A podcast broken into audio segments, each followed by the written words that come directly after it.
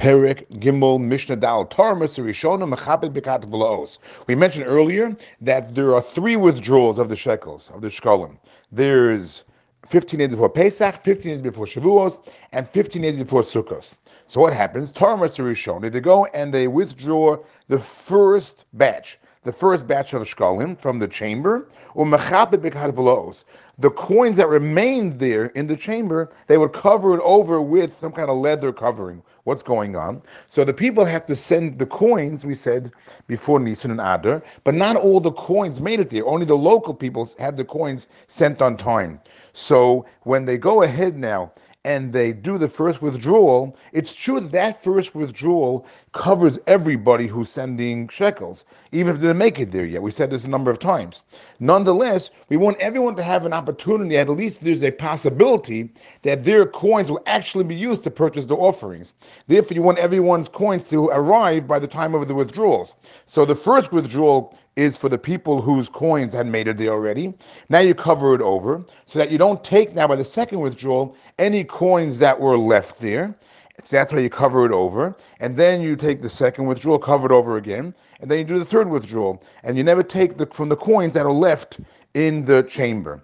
Tarmas you cover it over. Shniyom, you do the second withdrawal, 15 days before Shavuos. Again, you go ahead and do withdrawal. Those are from the new coins that were on top of the covering, and anything that's left, you cover it over. Shlish is lohi You did the third covering, the third withdrawal, you do not have to cover it because there's no fourth withdrawal.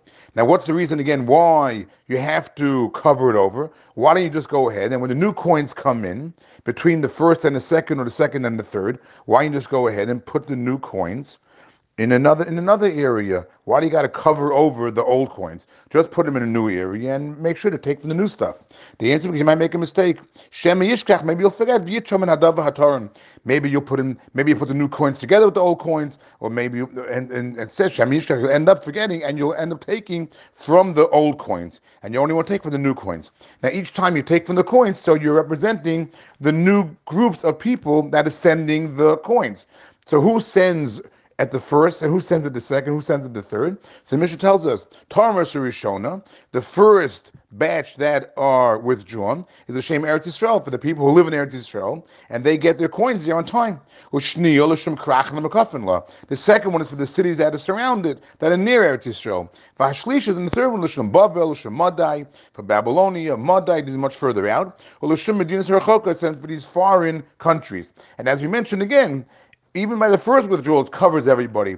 But we just mean to say that everyone should be able to have a chance that their coin should potentially be the one that's being actually taken for the purchase of the offerings for the temple.